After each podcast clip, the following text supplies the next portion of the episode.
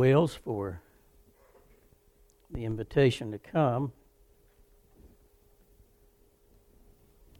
It's been good to meet you and uh, glad to meet all of you folks, at least as a group, if not, not individually. I know it's, it's strange for me after 36 years at two churches. It's always been strange for me to go to another church because you're always used to certain groups of people sitting here and sitting there, and you feel more comfortable. You would think I would be a little too old to get nervous, but that's never left me yet. It doesn't matter if I'm home or not, uh, or somewhere else. Um, Brother Wells asked me if I could come and preach, and I hesitated because uh, I, re- I, started the process of retiring, and uh, well, it'd be two years this summer. It was a year before the deacons ever took me seriously, and uh, so had, you know that was like setting a bomb off in the church. But uh, anyway, with with the uh, COVID and all of that, and online services and parking lot services and you don't know what people expect. I used to try to shake hands with people anymore. I think if they had a gun, they'd pull it on you want to shake hands with them. So it's uh, the last I preached. I, my wife and I went south January and February, which was a mistake. We might as well stayed home because the weather wasn't any better where we went. And uh, so I came back and preached three funerals during that time. So that's the last I preached was three funerals. Always, uh, of course, that's a little you're kind of limited on your text there and your subject. And um, but the Lord called me to preach about 40 years ago, and I didn't understand why. I still don't understand why, and I don't guess I ever will. It's kind of like trying to figure out why God loves me. I've never been able to do that. Never figured out why He wants me to preach. Never have figured that out. A whole lot of things I haven't figured out. In fact, there's a whole lot more things I don't know than I do know. And um, I'll be like the preacher I used to use for revival. He was a he was a blind preacher from South Carolina. He said he went to California one time and preached and preached in a black church. Of course, he's blind, and he said they sung for an hour and a half and took up four offerings. And he said that uh, when he got up to preach, the preacher said, We don't want no short sermons. He said, I preached everything I knew and a whole lot of things I didn't know. so we don't want to get into anything like that. But I would like to just take a minute and give you my testimony, just a short version of it. It, it would take too long. I think folks feel a little more comfortable if they know a person that is preaching to them. But I was saved in 1978. I won't tell you how bad of a sinner I was because God knows.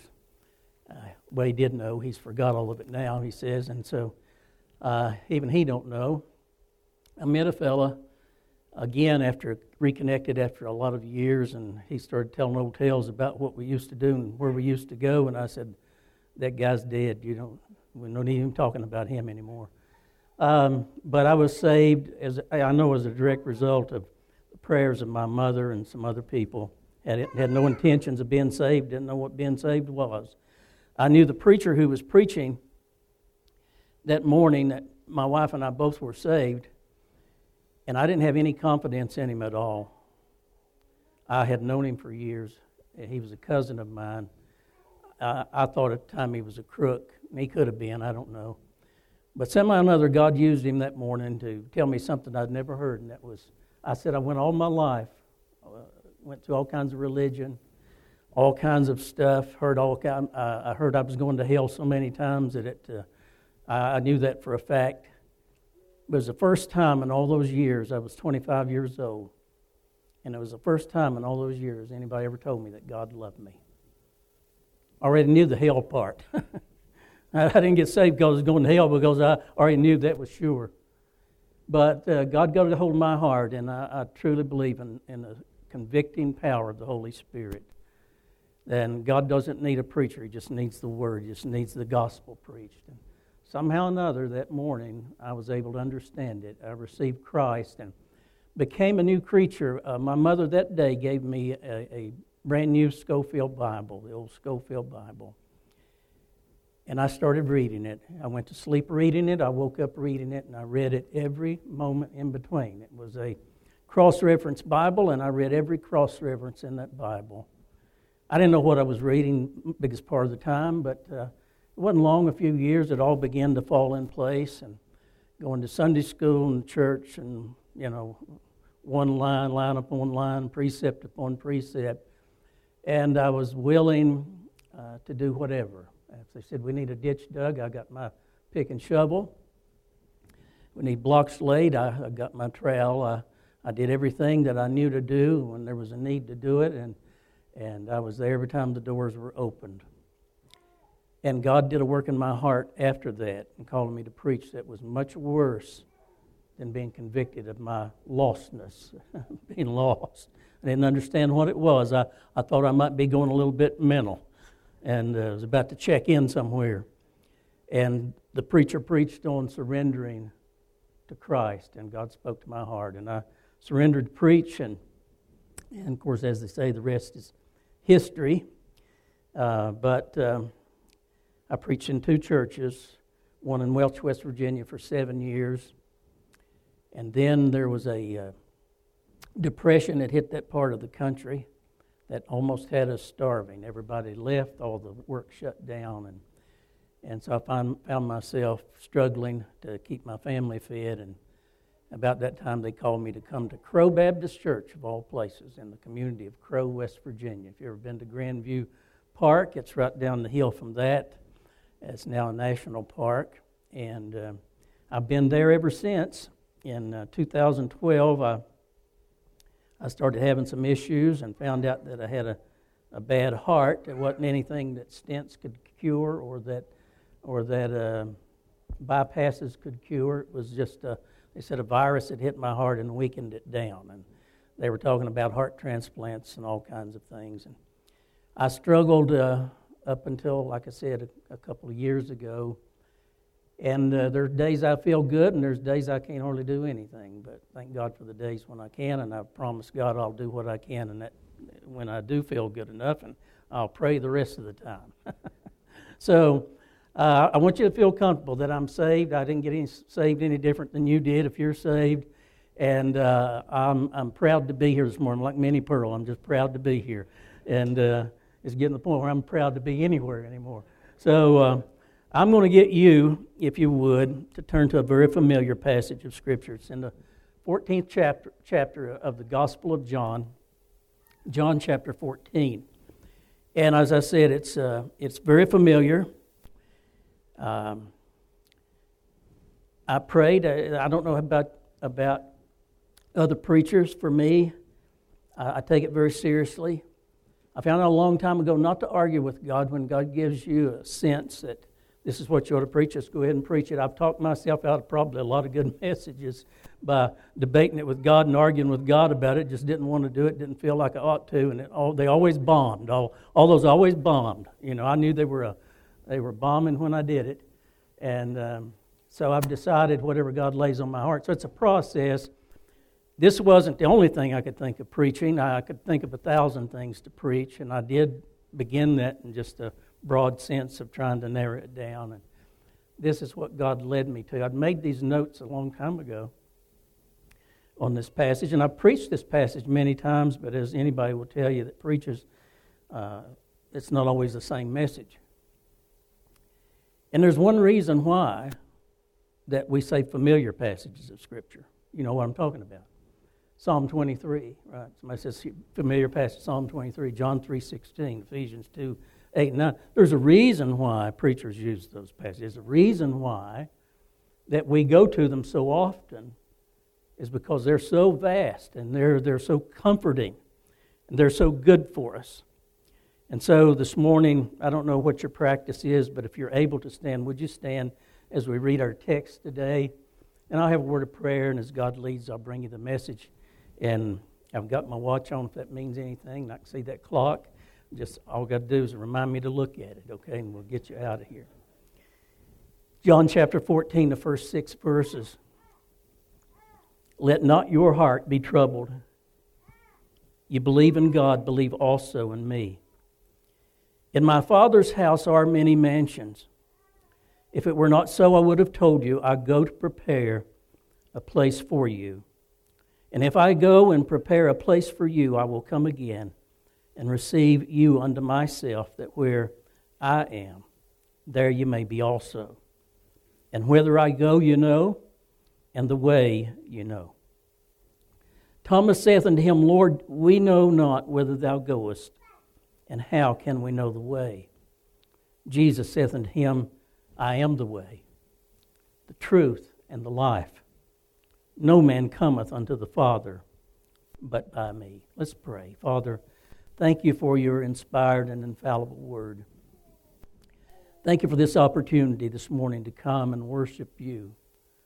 God, I know today it's not what we can get out of a service, but it's what we can give to you. Lord, we just pray today that, God, you'll be honored and pleased by our attendance here today and for the thoughts of our heart. And God, now I pray that you'll direct me. The Holy Spirit of God would help me. And if there would be one with under, under the sound of my voice today that knows not Christ as their Savior, may the Holy Spirit come now and convict them and show them their need of Christ before it's eternally too late. So, God, take charge of us, we pray. And God, when we leave this place today, may we leave here rejoicing and giving you thanks for being in the house of God. It's in Christ's name we pray. Amen. You know, in this context here, the Lord is trying to prepare his disciples for the time when he's going to be departing this earth. And he's going to go to the cross. So he, he is preparing them. In fact, the first verse is, Let not your heart be troubled.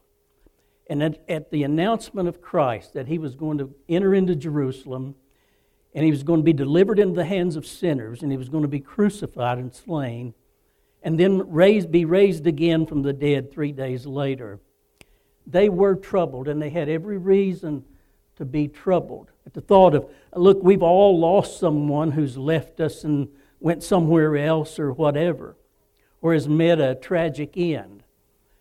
But to have this man leave you, this, this man that they've been with now, uh, uh, I would say three years, and they had lived with him, and they had watched him, and they had listened to the words that he spoke, and they had observed him as he healed people, as he interacted with others. They knew there was never such love upon this earth as this man had.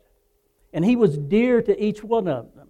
And so their heart is troubled. And he said, Don't let your heart be troubled. You know, we live in a troubled world. And uh, look, if I didn't know the Lord Jesus Christ this morning, I would be troubled. I would, I would be more than troubled. But he speaks about their, their heart being troubled. He also speaks about the Father's house. In my Father's house. I, I've thought about that many times. I, now, I believe he's, we could say heaven here. He's talking about the Father's house. He's, He's go, he went back to the Father. He's coming again to receive us and take us where He is. So I'm going, just going to say that's heaven, the Father's house. And He says He's going there to prepare a place for us. I always thought, look, if, if He, and He did, uh, created this world and everything in it in six days, and He's been gone, what, 2,000 years. If He did all that in six days, what in the world have we got to look forward to in 2,000 years of the Lord preparing us a place that we might spend eternity. So I know then by this that heaven is a, a real place. It's not a, a state of mind, as some people believe, or a, or a dream. They say you're, just, you're only dreaming. This heaven you talk about is just, it's just a dream. And then he talks about coming again. He's going to come again. He's going to receive us unto himself. We know he's referring there to the rapture of the church, the first phase, the first phase of that second coming. And uh, so he's coming again, and we're told that we should wait for him to come, and we're told that we should watch for him to come, we should look for him to come, and we should listen for him to come. Because he says, with the voice of the archangel and the trump of God, so there's going to be some noise involved in that. So we should be listening. And then he sets forth the way to heaven. He says, I am the way. And I'm glad he didn't say, I'm one of the ways. he, he's the only way the only way to heaven. You know, when I first became a Christian, and as I said, as I was reading and as I was studying on my own, and later on, of course, I went and let other people teach me. Thank God for that. But I thought about heaven as the place. And it is a place. We just read here, Jesus said it's a place, it's, it's a real place. And it exists today. And Christians, when they die, go to heaven. They go to be in the presence of the Lord. So, but that's about the only way that I thought about heaven. I thought about all that heaven was. I thought about the foundation of heaven. I thought about, I thought about the precious stones of heaven. I thought about the gates of, of pearl. Every several gates was just one pearl. I thought about all of, all of those things. I thought about streets not just of gold, but of pure gold, as of transparent glass, John writes in Revelation. So I, I thought about that place, and every time I would think about heaven, I, I, would, I would think about the place. Then you read about the size, not, not of heaven, but of the New Jerusalem coming down from God out of heaven. Vast, a vast place, a 1,500 mile cube. And one side of it would go from Boston to Florida. All of them down our East Coast, that's a, just one side of it, right? And then it goes the other way, and the other way, and the other way, and then it goes up. The same amount of time. You talk about some volume. I read this, and I don't know how accurate it is. I, I'll take their word for it. But it says, it says this of the total number of humans that have ever lived on this planet, one estimate of it puts the figure at around 106.5 billion people so far have lived on this earth. I, I don't know if that's right or not. I, will take their word for it. Then it says, for the sake of argument, if we assume each and every one gets a place in the city, in the city of New Jerusalem, that leaves enough room for everyone, and that's 106.5 billion. I doubt all of them were saved. Jesus said, My flock will be a little flock, right? But he said, if all of them saved, everybody will have a house that's 1,500 feet one side, 1,500 feet the other side, 1,500 feet square right? A total square footage in that house of 2.25 million square feet for you, okay? Just for you. Now, my wife and I, our little house, just the living part of it, it's about 55 feet long by about 30 or whatever. We can't hardly take care of that, okay? So, it's hard for me to wrap my mind around all of that, but it's big. It's big. Heaven's a big place. In my Father's house are many mansions. Okay, if everybody got saved, they'd have a place. And I thought about I thought about all of that, and I know that that 1 Corinthians 2 is talking about the Word of God, but he makes a statement there that I think that we might illustrate heaven with. Eye hath not seen nor ear heard, neither hath it entered into the heart of man the things that God hath prepared for them that love him. And so when I think about heaven, I think about that place. Then something happened to me. In 1981, my mother died. We, she'd been sick and, and she went to the hospital, and as, as a last resort, they did exploratory surgery. Took about 15 minutes and sewed her up and said, no hope, right? Her whole insides, everything was just cancer. And so we went through that process with her. And I, I watched my mom pass away, and I listened to her for a couple of days. She first had me go and round up all of her old Sunday school boys that uh, were grown now. And I did, and I brought them to her hospital room, and she witnessed them again. And uh, they had big old tough guys would come out of the hospital room with tears run down their face. You know, I'd go look, round up another bunch and get a carload and take them up there, and she'd do the same to them. She told us some things while she was passing away, and I might tell you about that some other time. But after she passed away, I couldn't think about heaven without thinking about her. So, if I could, I'd just like to mention to you about the people in heaven today. There's people, there's people in heaven. And uh, then someone else would pass away. And I think about heaven, I think about them. Then someone else. You know, what a blessing it is to be able to tell someone who loses their loved ones when you're doing the funeral that according to their testimony, they're in that place. And I'm sure most of us here, if not all of us, have lost someone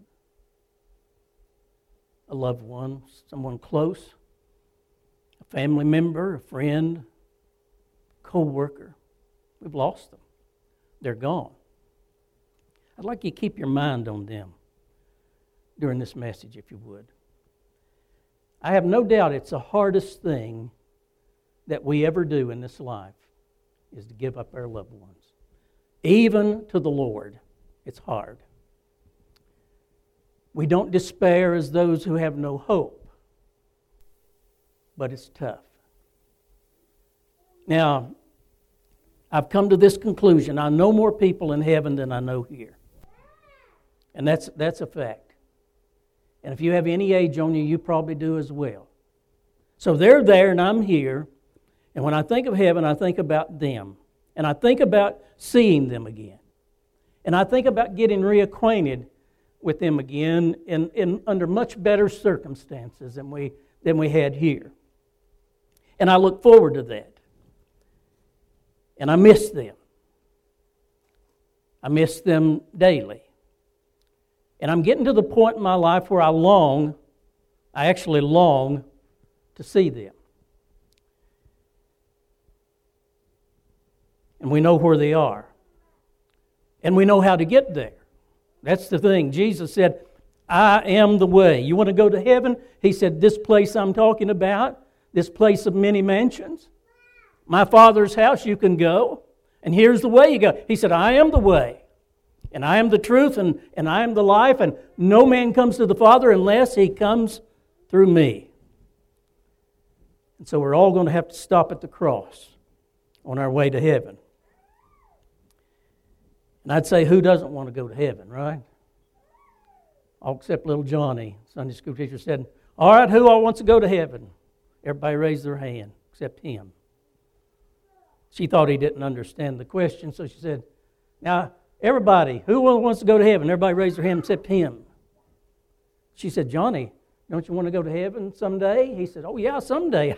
he said, I thought you was getting up a bunch to go right now. That's the way we all are, right? We want to go someday, but what if this is the day? What if it's today? Today is the day of salvation. Now is the accepted time, and our life is even as a vapor that appears for a little while and then vanishes away. Well, anybody in their right mind would choose heaven.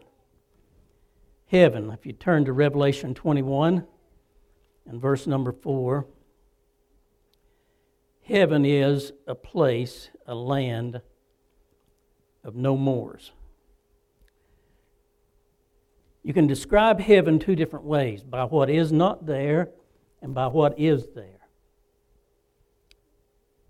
Revelation 21 and verse number 4 says, And God shall wipe away all tears from their eyes, and there shall be no more death, neither sorrow nor crying neither shall there be any more pain, for the former things are passed away. Well, all of those things that cause that cause this death, sorrow, tears, pain, all, all of those things, the reason there's not going to be any more is because the things that cause those things are not there. They're just they're just not there. There is no suffering, right? There is no sadness in heaven. The more I read about it, the more I want to go. So there be none of those things, no sickness nor disease. Right? You live long enough, you're, you're going to get something, right? It's what I told people at the start of this uh, virus deal, right? Uh, I remember a certain couple, And it, it hadn't even really started good. It just kind of announced it. And I went up to shake hands, and they put their hands behind their back. They said, We're not shaking hands anymore. They didn't come back to church and have not been back since then. Pastor Baker says he called him the other day, and he said, You know, when you get your shots, get your vaccines, you'll be able to come back to church. That'll be a great thing. And he said, The lady told him, Yeah, but they're only 85% effective. I, I don't understand. I mean, I, I didn't know we had that, that much of a chance at anything. 85%, right? yeah, that's pretty good. But uh, no, none of that. 1 Corinthians 15, verse 42 and 43 says this So also is the resurrection of the dead. It is sown in corruption, it is raised in incorruption, it is sown in dishonor, it's raised in glory, it's sown in weakness, it's raised in power. So we're leaving here one way, coming back another way, uh, you know, and, and, and we'll leave these things behind. This mortal body, be an immortal body. Sickness, there is no more. Weakness, there is no more. And uh, so that's what we have to look forward to in the future. Not too distant future, I don't think. We used to wonder what it would take to shut us down. I don't know if you notice this about Baptists, but we brag a lot about what somebody's going to do and what somebody ain't going to do, and what we're going to let them do and what we ain't going to let them do, and you know, and we dare them to do it, and all of this. You know what it took to shut us down? One little germ, one little, one little virus. Everybody just surrendered to it. Now we're a bunch of hostages, you know. That's about it. No sickness in heaven. Thank God for that. I don't know of a week in my Christian life that somebody has not said, Pray for me over this, of this sickness or other. Go to a prayer meeting in the church, sickness, sickness, sickness, sickness. This one's sick. This one's sick. This one's going to get sick. This one has been sick. It's like Job said, man that's born of a woman is a few days and full of trouble. A friend of mine used to say it's three stages. You're either going in it, coming out of it, or getting ready. Know, so it's a continuous process. No sin in heaven, Jude 24, now unto him that's able to keep you from falling and to present you faultless. Faultless, you might want to look that word faultless up. Before the presence of his glory with exceeding joy. We're not faultless now, but then. See, what we're trying to do is contrast here and there. I'm not faultless. Brother Wells is, is not faultless. Well, the Bible says we need to be blameless, but that don't mean somebody can't blame you. People can blame me all they want to. He said, just don't let it stick, right? But we're not faultless. I have my faults. You ask my wife, she'll tell you I got faults. Or better yet, don't ask her, because it might take a while. The old song in our hymnals says, This robe of flesh I'll drop. Now he's talking about this mortal body. And rise, where he's talking about the resurrection. And seize the everlasting prize and shout while passing through the air. Farewell. No more prayer. Farewell, sweet hour of prayer. There won't be any more, no need to pray, right? I remember doing a funeral service. And in most funeral services, the funeral director gets it started and then he departs. He goes out the door. And I don't know if he's got somebody out there listening for you to wind it down or if he's listening in his office. I don't know. But for that day, he, he stayed in the congregation, sit back there. And I was preaching. I remember they come a point there.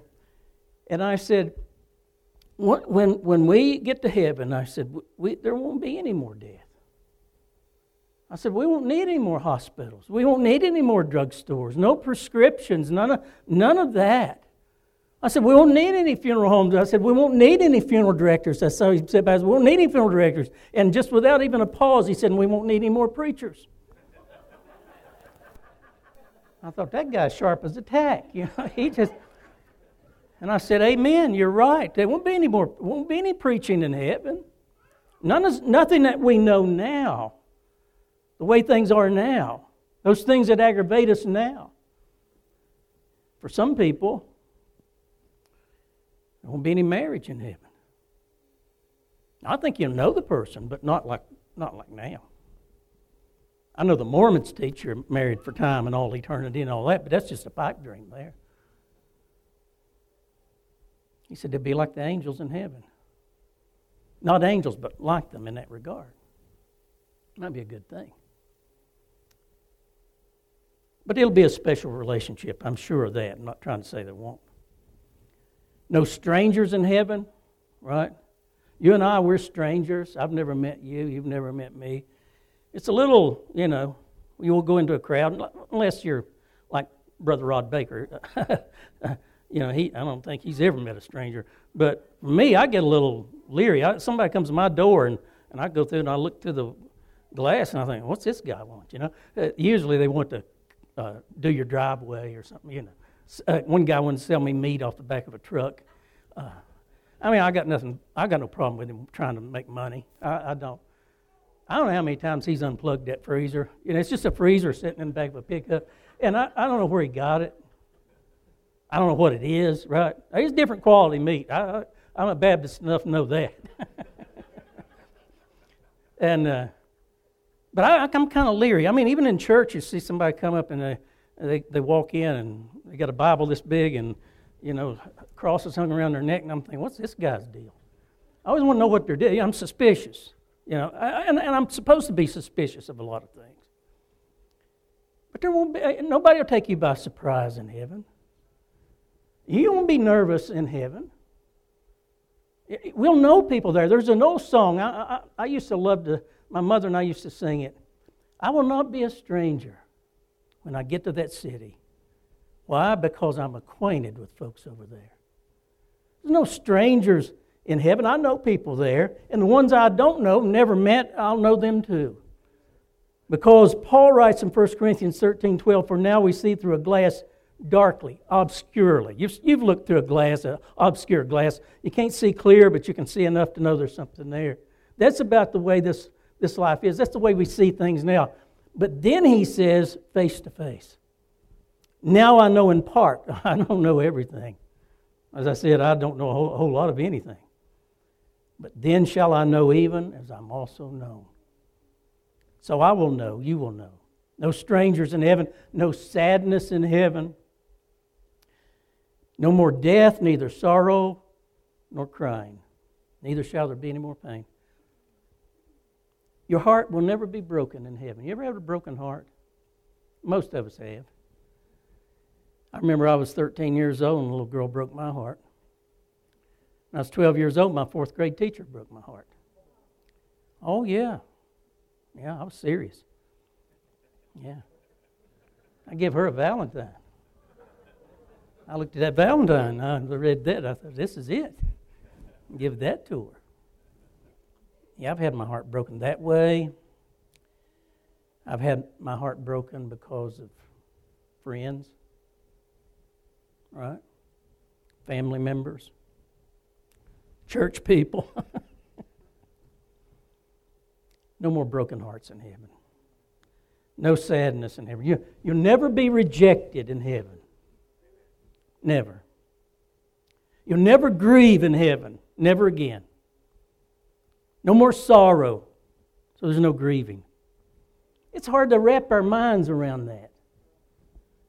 And I don't think we can. I don't think we ever will until we get there. No more suffering in heaven. Revelation 7 16. They shall hunger no more, neither thirst any more, neither shall the sun light on them, nor any heat. No suffering in heaven. We see those folks all the time over in Beckley. You go to Walmart, you come down, there's an intersection there, and it's a pretty long light. And they always have a cardboard sign We'll work for food or something. One day, a friend and I were going down through there. He has this big pickup truck, and he was driving. And he was sitting there, and he kept looking at that guy. He pulled up to him, he rolled the window down. He says, Get in the back. And the guy said, What do you mean? He said, You said you'd work for food? I got plenty of work to do, and I got plenty of food. Jump in there and let's go. And the fellow said, "Oh well, I don't, I don't know about." Uh, I'm going to lose my spot here. said, Look, I know there are people in this world who are hungry. I know there's people who are suffering. I know there's people who are hurting. And I would, I would do most anything to help them if I could. And I, look, I don't believe in a social gospel. You may have to feed somebody to give them the gospel because it's hard for a person to digest the, hosp- uh, the gospel when they've not had anything to eat in a few days. But other than that, I don't think that takes the place of the Great Commission. I don't think that takes the place of soul winning. But I do think we ought to relieve people's suffering the best that we can. But there won't be any suffering in heaven. And there won't be any Satan in heaven. Revelation 20:10 and the devil that deceived them was cast into the lake of fire and brimstone where the beast and the false prophet are and shall be tormented day and night forever and ever. No more devil. One guy said to, to the other, and he said, uh, Do you believe that the devil's real? He said, I know he's real. He said, I married his sister.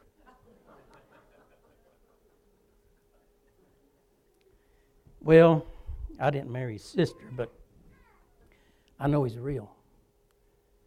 Boy, is he slick. It don't take much, does it? Things be going fine, and all of a sudden somebody looks at somebody crossways.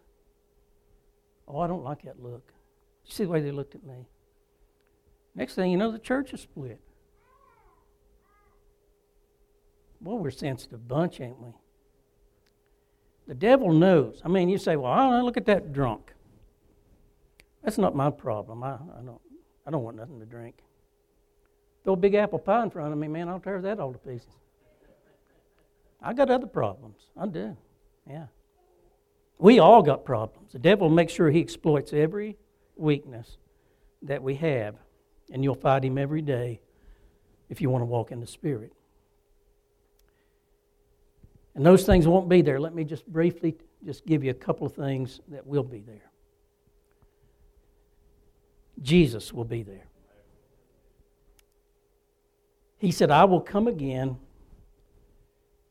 And he goes on to say that where I am, there you may be also. And another familiar verse, 1 Thessalonians 4:17, says, Then we which are alive and remain shall be caught up together with them in the clouds to meet the Lord in the air, and so shall we ever be with the Lord. Forever be. Eternally be with the Lord. I like that illustration of eternity that a guy gave one time. How long is eternity, they said. And he said, Here is what eternity is take a little bird, pick up a grain of sand over on the shore of England, let him fly it back to the east coast of the United States and drop it. Fly back, get another grain, bring it back. He said, when those, the, all those grains of sand along the ocean on one side are empty, eternity will just be getting started. We don't, we don't have no concept of eternity. But so shall we ever be with the Lord. I used to read that um, passage there in Revelation 19 where the Lord leaves heaven on this big white horse, right? And he's sailing out of heaven on this big white horse. And it says, and the armies of heaven followed him on white horses. I'm thinking, okay, that's me. That's got to be me, right? So shall we ever be with the Lord. Wherever He's at, that's where I'm going to be. Now, let's don't get like the Jehovah Witnesses and say 140 you closer you get, the more books you sell, the more visits you make, the more doors you knock, the closer you get to where God's at. They did pretty good until they, they got up to 144,000. Their membership went over that, and then they didn't know what to do. Now, what do we do with this 144,001 guy here? Where's he going to be? Then they had to change their theology. And now it's, uh, well, you know, just get closer, but then you'll get on farther away and all this. Oh my gosh, what a bunch of malarkey, right? Don't ever fall for that. The triune God will be there. The Lord Jesus Christ will be there. I will be there. you can be there. I hope you can say, I'm going to be there. I'm going to be there. Those that we begin with, our family, our friends we know who were saved, they'll be there. When my mom lay on her deathbed, and listen, I don't, I don't build my theology on emotions, on dreams, and on all that stuff. I don't. But my mother kept from her hospital bed looking at the opposite wall. And she would keep saying water. Water. So my sisters would run and get a glass of water. And they'd try it. She wouldn't drink it. But she kept saying water, water. And she was looking right dead at that wall, like she was looking at a movie screen. And I said, Mom, what is it? And she said, Look at that water. Look at, look at that water. She was actually seeing water, some kind of water, a body of water. Then she started calling names of people her mother, her daddy, her sisters, people that she knew, my daddy, neighbors that, that had went on, fellow church members that had died. She started calling their names. And she kept that up, looking and, and calling names. And she'd say, Look at the water. Look at the flowers. I've never, she said, I've never seen flowers like that. And finally she said, There he is. There he is. And I said, Who is it, Mom? She said, It's the Lord. Well, you talk about getting floored.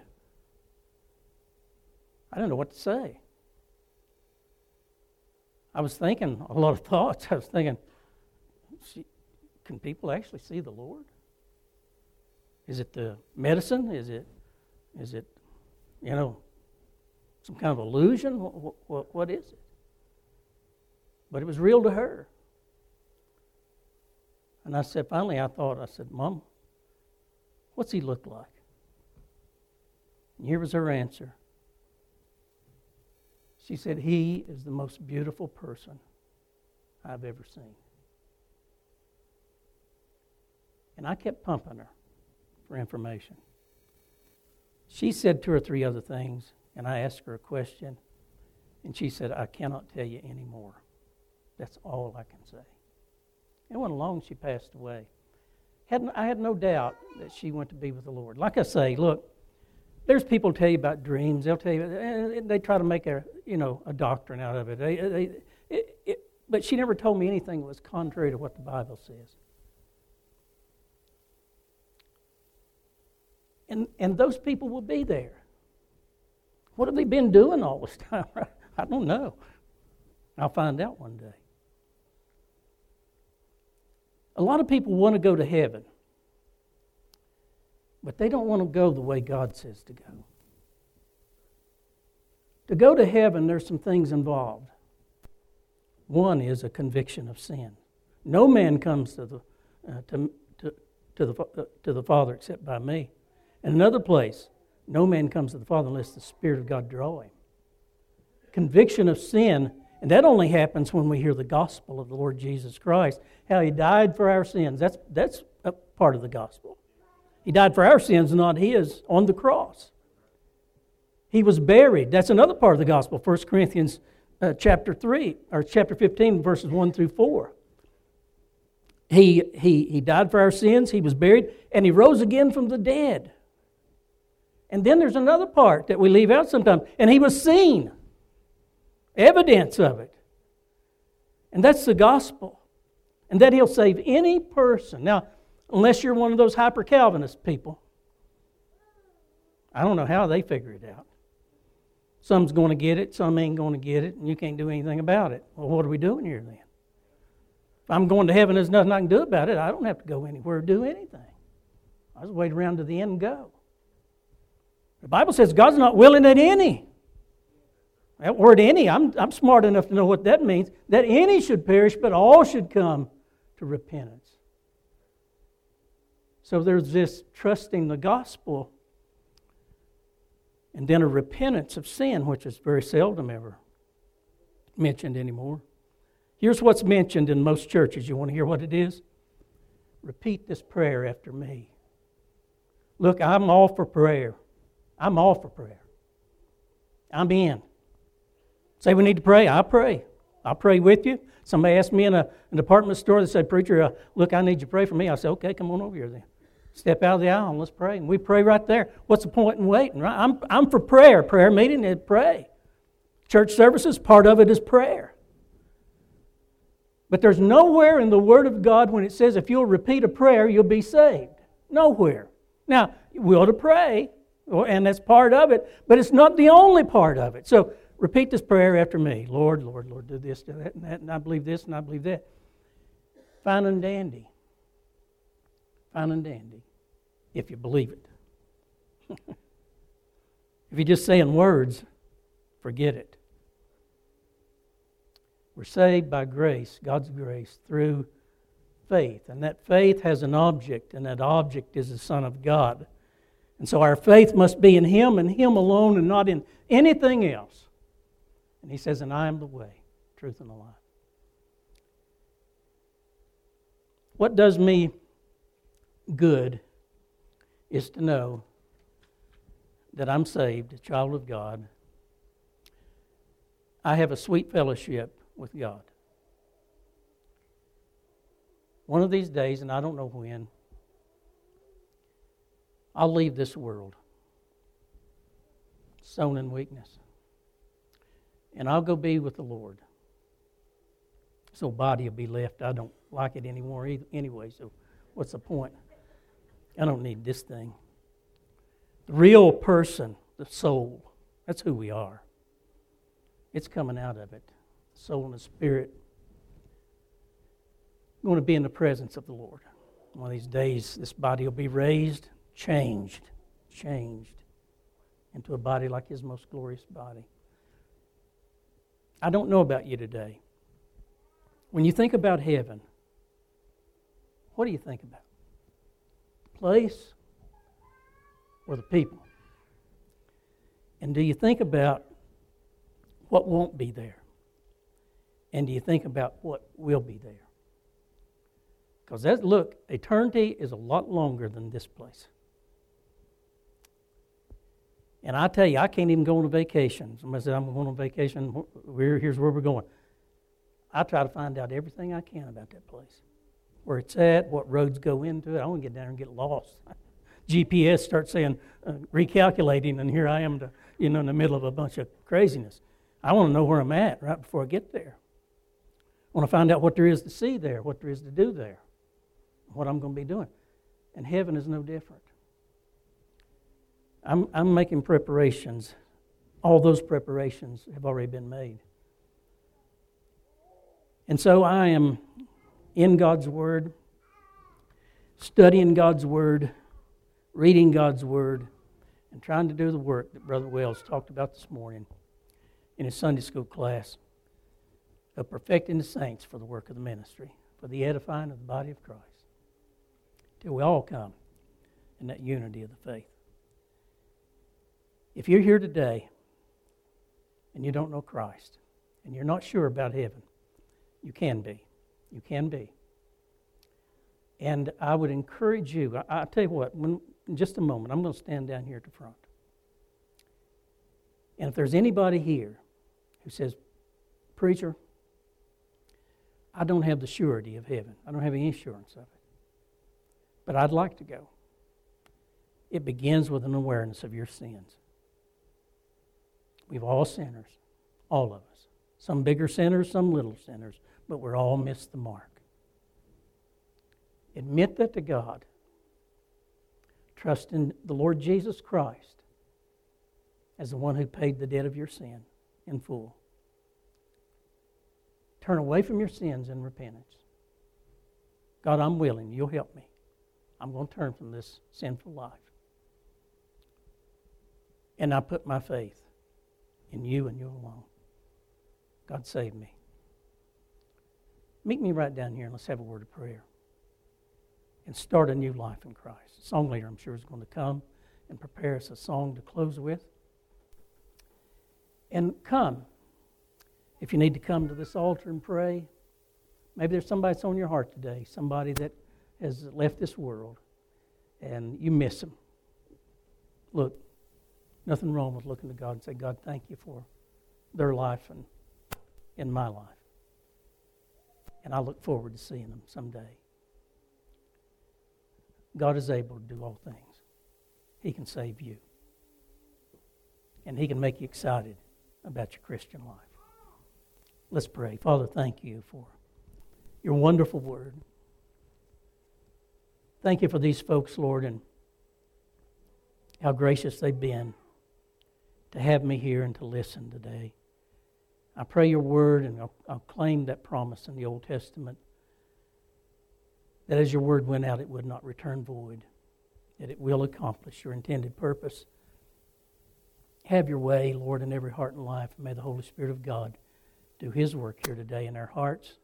And for all of that, Lord, we'll give you thanks and praise in Jesus' name. Amen. Would you stand?